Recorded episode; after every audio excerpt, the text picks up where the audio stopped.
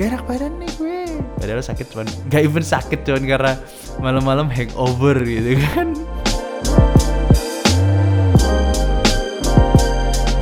Itu mereka da gather datanya dari HP-HP karena mereka ya communist uh, country gitu loh. Mereka they can do whatever they want.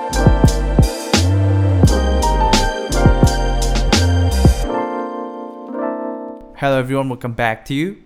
Pada suatu ketika episode 75 Gimana kabar lu pada? Gue yakin lu pada udah bosen banget. Lu pada udah kayak, aduh kapan virus ini kelar? gitu ya. Kalau pada nggak tahu tuh virus ini kelar masih lama. Gue kasih tau lu pada aja. Uh, Jadi ya I don't know. At least 3-4 months gitu kita masih bakal ngalamin hal ini. At least loh ya.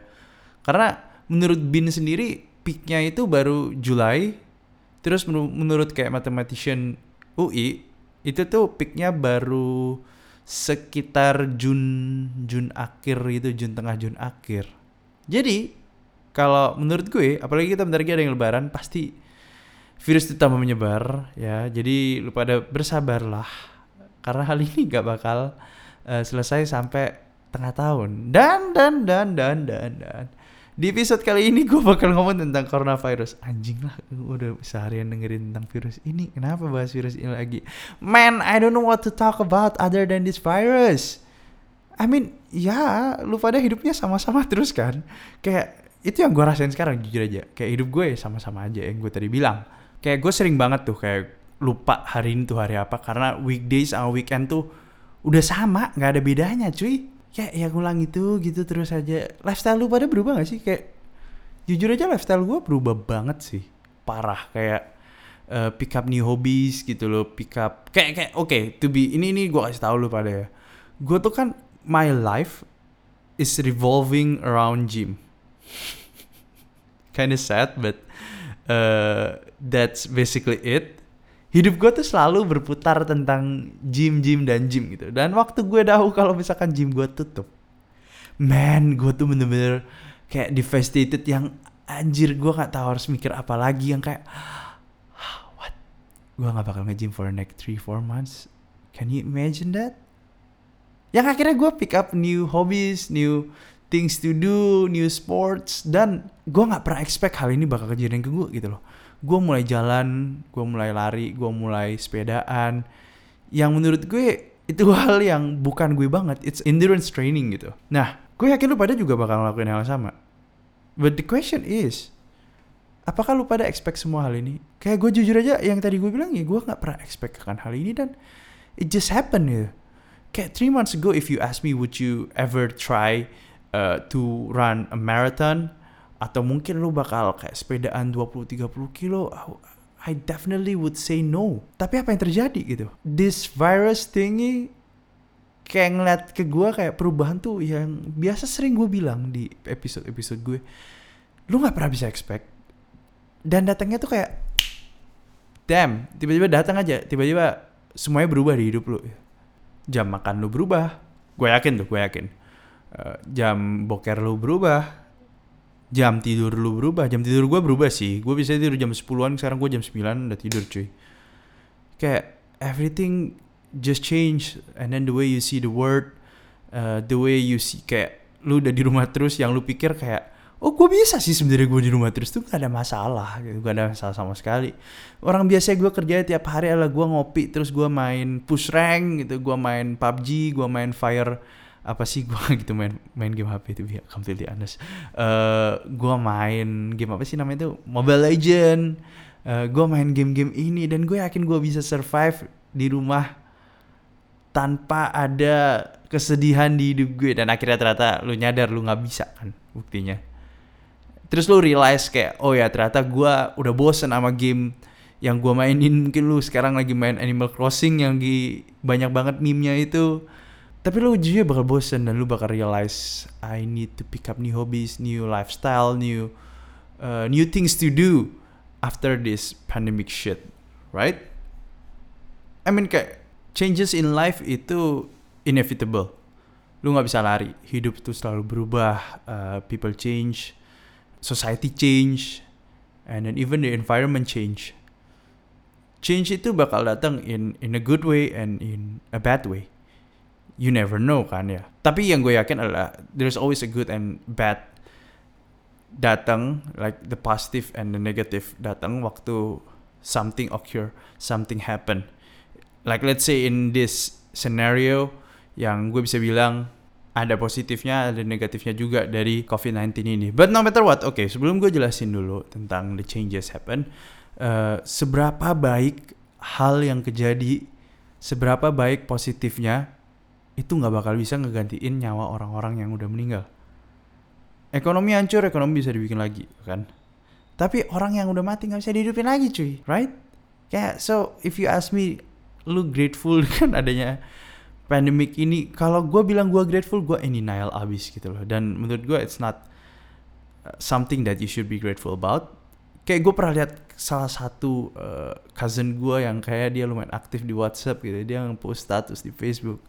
In which dia bilang kayak uh, ada beberapa hal yang gue yakin dia juga kopas dari WA sih jujur aja. Ada beberapa hal yang positif yang kita harusnya bersyukur dengan pandemik ini pandemi COVID-19 ini? Yang gue kayak hold, hold up. Oke okay, gue baca uh, biasanya gue gak pernah suka baca nih kayak gini-gini. Akhirnya gue baca gue gue inget beberapa topik satu dua poin. Itu dia bilang yang pertama adalah uh, bumi tambah bersih ya kan? Kayak kayak kalau pada nggak tahu di China itu uh, NASA ngelihat dari satelitnya dia men itu gak ada polusi berkurang jauh drastis cuy karena pabrik-pabrik pada tutup kan? And then uh, also kalau pada tahu di Italy di Venice itu airnya jadi bersih ikan bisa kelihatan segala macam. Ya banyak hal positif lah to uh, the environment and it's a good thing for sure it's a good thing dan gue nggak gue nggak disagree di situ gue totally agree with him tapi poin kedua itu gue mulai kayak bingung poin kedua adalah oh klub-klub malam ditutup orang jadi uh, lebih bisa meluangkan waktu dengan keluarga dan tidak maksiat. Dari situ tuh gue itu gue gue nggak terima tuh. Itu gue nggak terima. Oke, menurut lu itu benar belum tentu menurut gue bener. Gue pingin joget cuy. Lu jangan jangan jangan jangan nganggap ini sesuatu yang positif menurut lu. Gue nggak grateful sih jujur aja tentang hal ini. But yes, people are being so in denial about it. People are trying to uh, find a reason to be grateful about this event. And it's yeah yeah being grateful it's a good thing you know. But uh, being grateful over someone's death, there are hundreds of people out there yang kehilangan orang-orang tersayang, it's not a pretty thing, right? Itu bukan hal yang cantik, bukan hal yang indah gitu maksud gue. So if you ask me whether I I'm grateful apa gue suka dengan kejadian ini obviously gue jawaban gue enggak. But if let's say I have to take something one thing yang menurut gue orang-orang lumayan tersadar yaitu adalah work from home. Kenapa menurut gue work from home ini lumayan essential gitu lumayan kayak kayak menyadarkan orang akan sesuatu yang lebih besar dari ini. Menurut gue gue bukan lebih ke arah work from home nya sih. Gue lebih ke arah kayak the technological advancement yang sebenarnya orang banyak yang nggak sadar. Orang jadi lebih tersadar akan hal ini. Sebagaimana contohnya banyak orang tua orang tua boomers boomers gitu yang mereka nggak pernah work from home ya kan? Ya mereka biasa kerja di kantor gitu tapi mereka lumayan orang ya ya boomers man kayak what do you expect from boomers? Ya, masa lu pada expect mereka techie uh, bisa pakai komputer komputer wis gitu nggak mungkin kan? Ya ada tapi jarang banget cuy. Uh, ya boomers boomers Indonesia lagi kan imagine? Boomers boomers Indonesia sekarang terpaksa untuk bekerja di rumah dan mereka jadi lebih tersadar gitu akan uh, adanya this techno sort of like uh, technological advancement yang ngebuat mereka sebenarnya gini loh banyak company itu sebenarnya mereka pingin coba. Tahu gak sih kalau banyak company sebenarnya pengen coba terapin hal ini tapi mereka buktinya pada nggak bisa. Bukan nggak bisa sih mereka lebih ke arah mereka tuh takut untuk ngambil langkah ini karena banyak hal kayak kalau pada tahu di Google gitu kan ya, ya Facebook Silicon Valley uh, orang-orangnya ya ya di Amerika itu kalau pada lihat di film itu sungguhan loh. Pengalaman gue yang gue pernah tinggal di Bay Area pernah tinggal di Silicon Valley for five years itu tuh gue ngeliat gue punya banyak temen yang kerja di Google dan Facebook. Bukan gue obviously gue nggak deserve kerja di situ. Tapi gue punya banyak temen yang kerja di situ kan. Mereka tuh bilang gue work from home itu efisien banget. But sometimes emang lumayan overrated sih. Banyak orang ngerasa kayak emang bener work from home itu orang lebih ningkatin productivity-nya. Tapi lu pada tahu nggak sih kalau teman-teman gue yang mereka dikasih orang-orang di Google Facebook itu mereka biasanya kerjanya kayak gini loh. Lu boleh masuk atau enggak terserah lu. Serius ini. Lu boleh masuk atau enggak itu terserah lu banget woi. Lu mau kerja di rumah terus datang waktu meeting itu terserah lu. Tapi mereka end up datang tiap hari loh. Even on Saturday. Ini gue serius. Ini gue legit pasti lu pada bingung kan? Hah dibolehin kerja di rumah? Kenapa Sabtu sampai minggu even Sabtu sama Minggu uh, datang ke kampus gitu kan? Apparently uh, work from home-nya tuh jadi kayak gini loh. Mereka tuh dikasih flexibility. Jadi the idea of work from home itu the culture ya kan? Ekosistemnya di perusahaan mereka itu mereka udah bener. Jadi ekos yang mahal itu adalah the idea of work from home itu ekosistemnya mereka tuh fleksibel gitu loh banyak orang yang mikir work from home itu uh, idenya adalah memberikan ruang kreativitas memberikan kelegaan di orang uh, flexibility in which emang flexibility gitu loh. Tapi lebih ke arah kayak disciplinary jadi kayak orang uh, jadi nggak banyak ngambil day off atau orang yang tadi gue bilang lebih kreatif. Tapi ekosistemnya sendiri nggak dipersiapin untuk jadi fleksibel jadi nggak bisa tuh kayak kalau misalkan lu pada bikin company yang bener-bener baru yang oke okay, semuanya work from home gitu yang kayak orang-orang Indonesia belum siap akan hal ini Terus mereka dipaksa untuk melakukan hal ini, menuntut hasil yang positif. Jelas nggak bisa, boy. Ada riset yang mengatakan kalau misalkan work from home itu emang lebih produktif, tapi kreativitinya orang jadi menurun. Apalagi di level-level kayak sekarang yang karantina ini banyak riset dilakukan kan. Uh, mumpung di karantina, mumpung saya work from home, jadi banyak riset yang kayak, oke, okay, this is the time for us to check it out, to actually mencoba gitu loh. Apa hasil dari work from home? Apalagi banyak yang bilang kalau misalkan work from home di negara-negara yang kurang uh, siap akan hal ini, culture-nya belum siap, ujung-ujungnya satu mereka lebih nggak produktif, ujung-ujungnya. Um, some companies lebih produktif, tapi yang kedua karena karantina ini mereka nggak keluar sama sekali, uh, level kreativitas mereka, inovasi mereka pada menurun. Jadi sebenarnya work from home is good no matter what. Ini bentuk dari technological advancement yang bisa nyadarin orang kalau misalkan kita tuh harus lebih fleksibel tapi emang nggak bisa lu ngomong kayak oh work from home is good right now and we all should do it nggak bisa semata-mata kayak gitu. Karena ekosistemnya harus dipersiapin dulu. Dipersiapinnya dulu tuh gimana? Ya harus dikasih work from home. Emang harus gagal dulu cuy. Kan inget kata Panji. Gue lupa exactly dia ngomong apa tapi intinya dia cuma bilang kayak e, gak usah takut untuk uh, publish karya lu karena udah pasti jelek. Emang bener udah pasti jelek pertama-pertamanya. Tapi dari situ lu belajar, you learn something about it, and then you grow with it. Nah makanya kalau misalkan work from home ini menurut gue it's a good start for us. Tapi lu nggak bisa expect uh, hasilnya langsung immediately gitu. Tapi gue yakin sih setelah tiga bulan orang orang-orang Indonesia tiga empat bulan even lebih ya. Kayak yang Jakarta-Jakarta udah dari Februari ya, Februari akhir, Februari, Maret, April, Mei, Juni, Juli, Juli mungkin baru mereka baik lagi enam bulan mereka kerja work from home gue yakin mereka uh, sort of kayak lebih ngerti gitu kan gimana caranya uh, kerja dari rumah gimana cara build uh, ekosistem yang fleksibel yang tetap bisa masuk tetap bisa di rumah. Ya kayak orang-orang Google ujung-ujungnya mereka tetap masuk semua. Karena mereka bilang sih mereka lebih bisa kerja waktu mereka masuk kantor ya. Tapi karena ekosistemnya udah siap mereka jadi lebih fleksibel mereka lebih lega mereka jadi bisa kayak nggak ada tuntutan kalau mereka harus masuk terus gitu loh. Jadi kalau mereka emang gak enak badan mereka nggak enak badan. Bukan cari-cari alasan kayak biasanya lu pada gue yakin tuh. Gak enak badan nih gue. Padahal sakit cuman gak even sakit cuman karena malam-malam hangover gitu kan. Jadi mereka lebih jujur jujur ya cuy. Eventually gitu loh. I, I mean like that's that's one uh, of many examples of technological advancement. Uh, next week gue sebenarnya pingin ngomong tentang universal universal basic income sih. Karena ada hubungannya dengan kalau pada tahu di asumsi mereka keluar podcast tentang universal basic income dan banyak banget sebenarnya uh, podcast podcast di luar sana yang mereka lagi ngebahas tentang hal ini. Karena karena dua hal. Karena hal pertama adalah satu technological advancement yang gue bilang. Kedua orang-orang nggak bisa kerja the idea of universal basic income itu waktu orang-orang nggak bisa kerja. Nah, lu penasaran kan? Next week gue bakal ngomong tentang hal ini. Ini topik ya sebenarnya gue dari Lupin ngomongin. Anyway, balik lagi. Nah, technological advancement ini sebenarnya gue bisa bilang it's uh, beautiful thing for sure bantu kita segala macam. Tapi sebenarnya ada hal negatif yang sebenarnya dibuat dari technological advancement ini uh, berkaitan dengan pandemik corona yang kita punya. Jadi for those of you yang nggak tahu, yang tadi gue bilang kayak oh orang matematika di UI bisa prediksi uh, kapan peaknya, kapan turunnya. Terus Badan Intelijen Negara itu bisa memprediksi uh, kapan peaknya, kapan turunnya. Sama kan mereka berdua kan mereka prediksi dari mana sih? Lu pada pernah kepikiran gak sih tentang hal ini?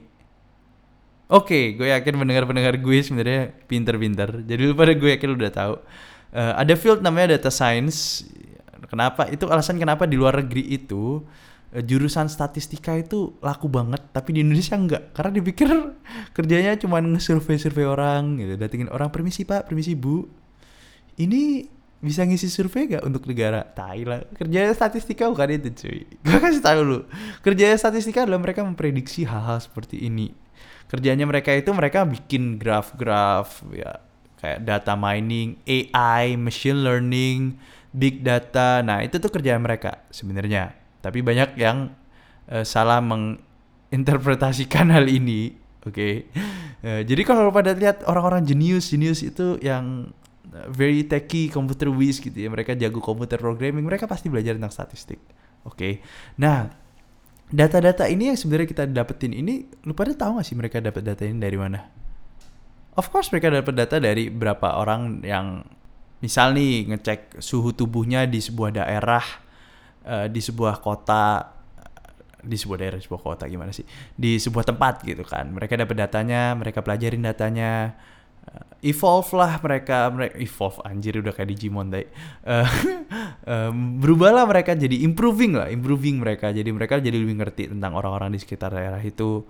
Nah misal nih gue kasih contoh lagi. Ah gue dulu pernah oke okay, gue kasih tahu gue dulu pernah bikin project ya kan? Proyek gue itu kalau lu pada belum tahu gue jurusan matematika yang sebenarnya gue salah jurusan. Kalau bisa gue bisa ngulang gue sebenarnya pengen ngambil culinary you're welcome. Uh, jadi gue dulu waktu matematika tugas akhir gue semacam skripsi lah. Tapi kita nggak ada skripsi kita lebih ke arah kayak big project right? Uh, big project gue terakhir adalah kita memprediksi sebuah data kita kasih akhir-akhirnya tuh kita harus kasih algoritmnya. Kita harus kasih semacam equationnya jadi waktu itu gue kerjain data tentang uh, pemain NBA ya kan gue kumpulin semua data pemain NBA dalam waktu satu season Oh enggak, no, no, no. Kayaknya hampir 10 season sih. Jadi 10 tahun terakhir gue kumpulin datanya. Terus gue pakai rumus-rumusan matematika yang ada. Kasih kesimpulan tuh di akhir-akhir. Uh, tentang NBA tersebut. Jadi di akhir-akhirnya itu gue ngomong tentang. Uh, misal nih, equation yang paling. Gue keluarnya, ini gue kasih contoh nih ya. Gue kasih contoh. Misal Y itu adalah persentase kemungkinan untuk sebuah tim NBA itu menang. Oke. Okay? Nah, Y sama dengan 10,3A plus 7,2B minus 14,2C. Nah, kan lu harus tahu tuh ABC itu apa? Ya kan? Dan gimana cara lu bisa dapat tiga koefisien yang ada di depan itu? Jadi kan tadi gue bilang Y sama dengan 10, something uh, plus berapa sih tadi gue bilang 7, something minus 14, something kan. Nah, data-data angka-angka yang di depan itu itu namanya koefisien. Angka koefisiennya semakin gede berarti koefisien itu mempengaruhi outcome-nya, mempengaruhi hasilnya. Oke. Okay? Nah, gimana sih gue bisa nemuin hal itu? Ya berdasarkan data yang ada dan gue masukin ke program-program komputer, pakai rumus matematika dan yang misal gue di skripsi gue terakhir itu gue ngomong hal yang paling mempengaruhi untuk kemenangan NBA 10 tahun terakhir adalah three point shooting. And it's true kan? Kalau pada tahu uh, kalau pada ngikutin NBA 10 tahun last 5 years mungkin uh, Warriors menang uh, mereka fokus on three point shooting dan gue juga dapat dari data itu adalah uh, defense itu juga mempengaruhi hasil dari kemungkinan lu menang atau enggak di sebuah tim NBA. Kayak gue kelamaan deh ngomongin tentang hal ini. Sorry ya kalau lu pada udah bosen, tapi lu pada the more you know, you know. Tapi ya semua hal ini sebenarnya udah bisa diprediksi sama orang-orang yang ada. Tapi kenapa gue ngomongin tentang data ini? Technological advancement kita ini kadang di abuse sama orang-orang, di abuse sama government. Kalau lu pada tahu gimana cara Cina untuk memenangin kasus ini, mereka pakai semua data. Semua negara pakai data, for sure. Tapi the way China did it, itu mereka da gather datanya dari HP-HP karena mereka ya communist uh, country gitu loh. Mereka they can do whatever they want. Jadi mereka ngambil data-data HP-HP-nya orang muka-mukanya orang semua dicatetin ya kan? Kesehatan data kesehatan orang tuh semua diambil. Yang bisa ngebuat sebuah negara tuh jadi powerful. Karena the more data that they have semakin privasi kalian hilang data yang punya nama government itu semakin tinggi. Nah, waktu data yang punya government semakin tinggi, yang ada itu adalah bukan manusia, bukan kita, society yang ngontrol pemerintahan, tapi pemerintahan yang mengontrol kita. Mungkin kalau di Communist Party itu masih oke, okay. tapi kalau misalkan di negara-negara demokratis, yang di mana mayoritas negara di dunia ini, 193 negara adalah negara-negara yang demokratis, privasi kita terambil, bro. Itu anggapannya kita tuh how how do I say this? Kita tuh jadi kayak kita yang bekerja untuk pemerintahan kayak di Cina gitu loh. Hah? Kak, emang dengan data yang diambil ini mereka bisa apa? First of all, mereka bisa ngatur kita dengan cara misal mereka membuat regulasi yang dengan harapan mereka udah tahu apa yang bakal kita lakuin. Jadi misal, misal nih ya, gue lagi incumbent ya kan? Gue sebagai incumbent uh, presiden gue mau maju sebagai uh, pemilihan. Gue tahu nih data di sebuah daerah ini mereka paling membutuhkan apa. Demi gue mendapatkan kekuasaan ini gue mintalah semua datanya itu. Oh mereka lagi suka ini nih. Gue harus kampanye tentang hal ini. Jadi sebenarnya lu yang dikontrol mereka atau mereka yang kontrol lu gitu loh? Technically ya emang lu kontrol mereka dengan lu ngasih data sih sebenarnya tapi ujung-ujungnya mereka tahu kan, mereka bisa menangin lu dengan cara ya udah gua gua kampanye tentang hal ini and then after that abis gua kepilih, fuck it, bye guys. Jadi sebenarnya mereka they don't care about you, they just care about winning. Itu salah satu contohnya gitu loh. Makanya menurut gua technological advancement ada positif and negatif and karena hal ini kita tuh jadi lebih tersadar cuy. Kita jadi lebih tersadar bahwa privasi kita sebenarnya gak aman-aman banget. Data-data kita udah digather sama orang-orang. But well, I think it's the cause of technological advancement. What what what can you say about it gitu? Antara lu mau uh, nutupin hal ini atau enggak? Kayak sekarang jujur-jujuran aja gitu. Kalau lu ada sekarang oke okay, this pandemic shit lu belajar apa lagi? Belajar kalau misalkan du mending dunia itu ditutup karena globalisasi ini yang menyebabkan penyebaran flu yang ada, penyebaran virus yang ada. I mean that's true gitu loh. Kalau kalau pada tahu kayak uh, kenapa dulu penyebaran nggak seganas sekarang, ya kan? Dulu tuh orang-orang yang kena penyakit nggak terbang kayak sekarang, bro. Can you imagine yang kena tuh orang-orang Cina dan lu pada gue kasih tau lo ya. Orang-orang Cina daratan tuh paling suka jalan-jalan cuy. Gue kasih tau lu pada. Mereka tuh paling suka keluar negeri. Nah, can you imagine yang dulu Cina orang Cina tuh pada kiri-kiri, Cina daratan kiri-kiri. Uh, bukan Cina Indonesia. And then mereka tuh dulu kiri-kiri yang mereka kena SARS, mereka jarang gak gitu banyak yang keluar dari Cina. Sekarang kena virus kayak gini dan mereka udah banyak duit, mereka suka jalan-jalan, udah lah nyebar ke satu dunia kan. Tapi mungkin emang ada ada bedanya lagi kalau misalkan virus-virus yang kayak Ebola, SARS, mereka lebih fatality-nya lebih tinggi dan lebih cepat. Jadi uh, virus itu nggak gampang nyebar karena sebelum orang ini nularin ke orang lain, orangnya udah mati duluan Sedangkan virus yang kita punya sekarang adalah coronavirus ini mereka dia tuh nggak gitu ngebunuh gitu kan. Dan prosesnya lama banget. Ya ngebunuh tetap ya, gue nggak bilang ini nggak ngebunuh cuy, banyak banget yang mati gitu. Tapi prosesnya tuh lama. Jadi virus ini lebih gampang nyebar karena orang yang waktu ditularin mereka nggak langsung mati, mereka masih bisa nyebarin ke uh, puluhan ratusan orang dan ujung-ujungnya orang-orang puluhan ratusan orang itu mereka nyebarin lagi. So that's that's the problem with us. Tapi kalau pada nyalain globalisasi dan technological advancement karena penyebaran virus ini itu juga nggak bisa. Karena kenapa? Uh, dulu itu waktu orang-orang Meksiko kena smallpox itu tahun seribuan loh. Itu tuh karena ada satu orang pelayar pelayar is it pelayar Spanyol yang datang ke Meksiko kenain virus ini terus akhirnya sepertiga populasi di daerah Amerika Tengah tuh mati sepertiga loh. 33 persen. Kalau pada Indonesia ada 300 juta orang 100 juta orang mati loh. Can you imagine? Jadi sebenarnya lu nggak bisa ngomong kayak oh dengan kita nutupin hal ini dengan tidak adanya globalisasi kita bakal lebih aman. Sebenarnya nggak akan bisa cuy.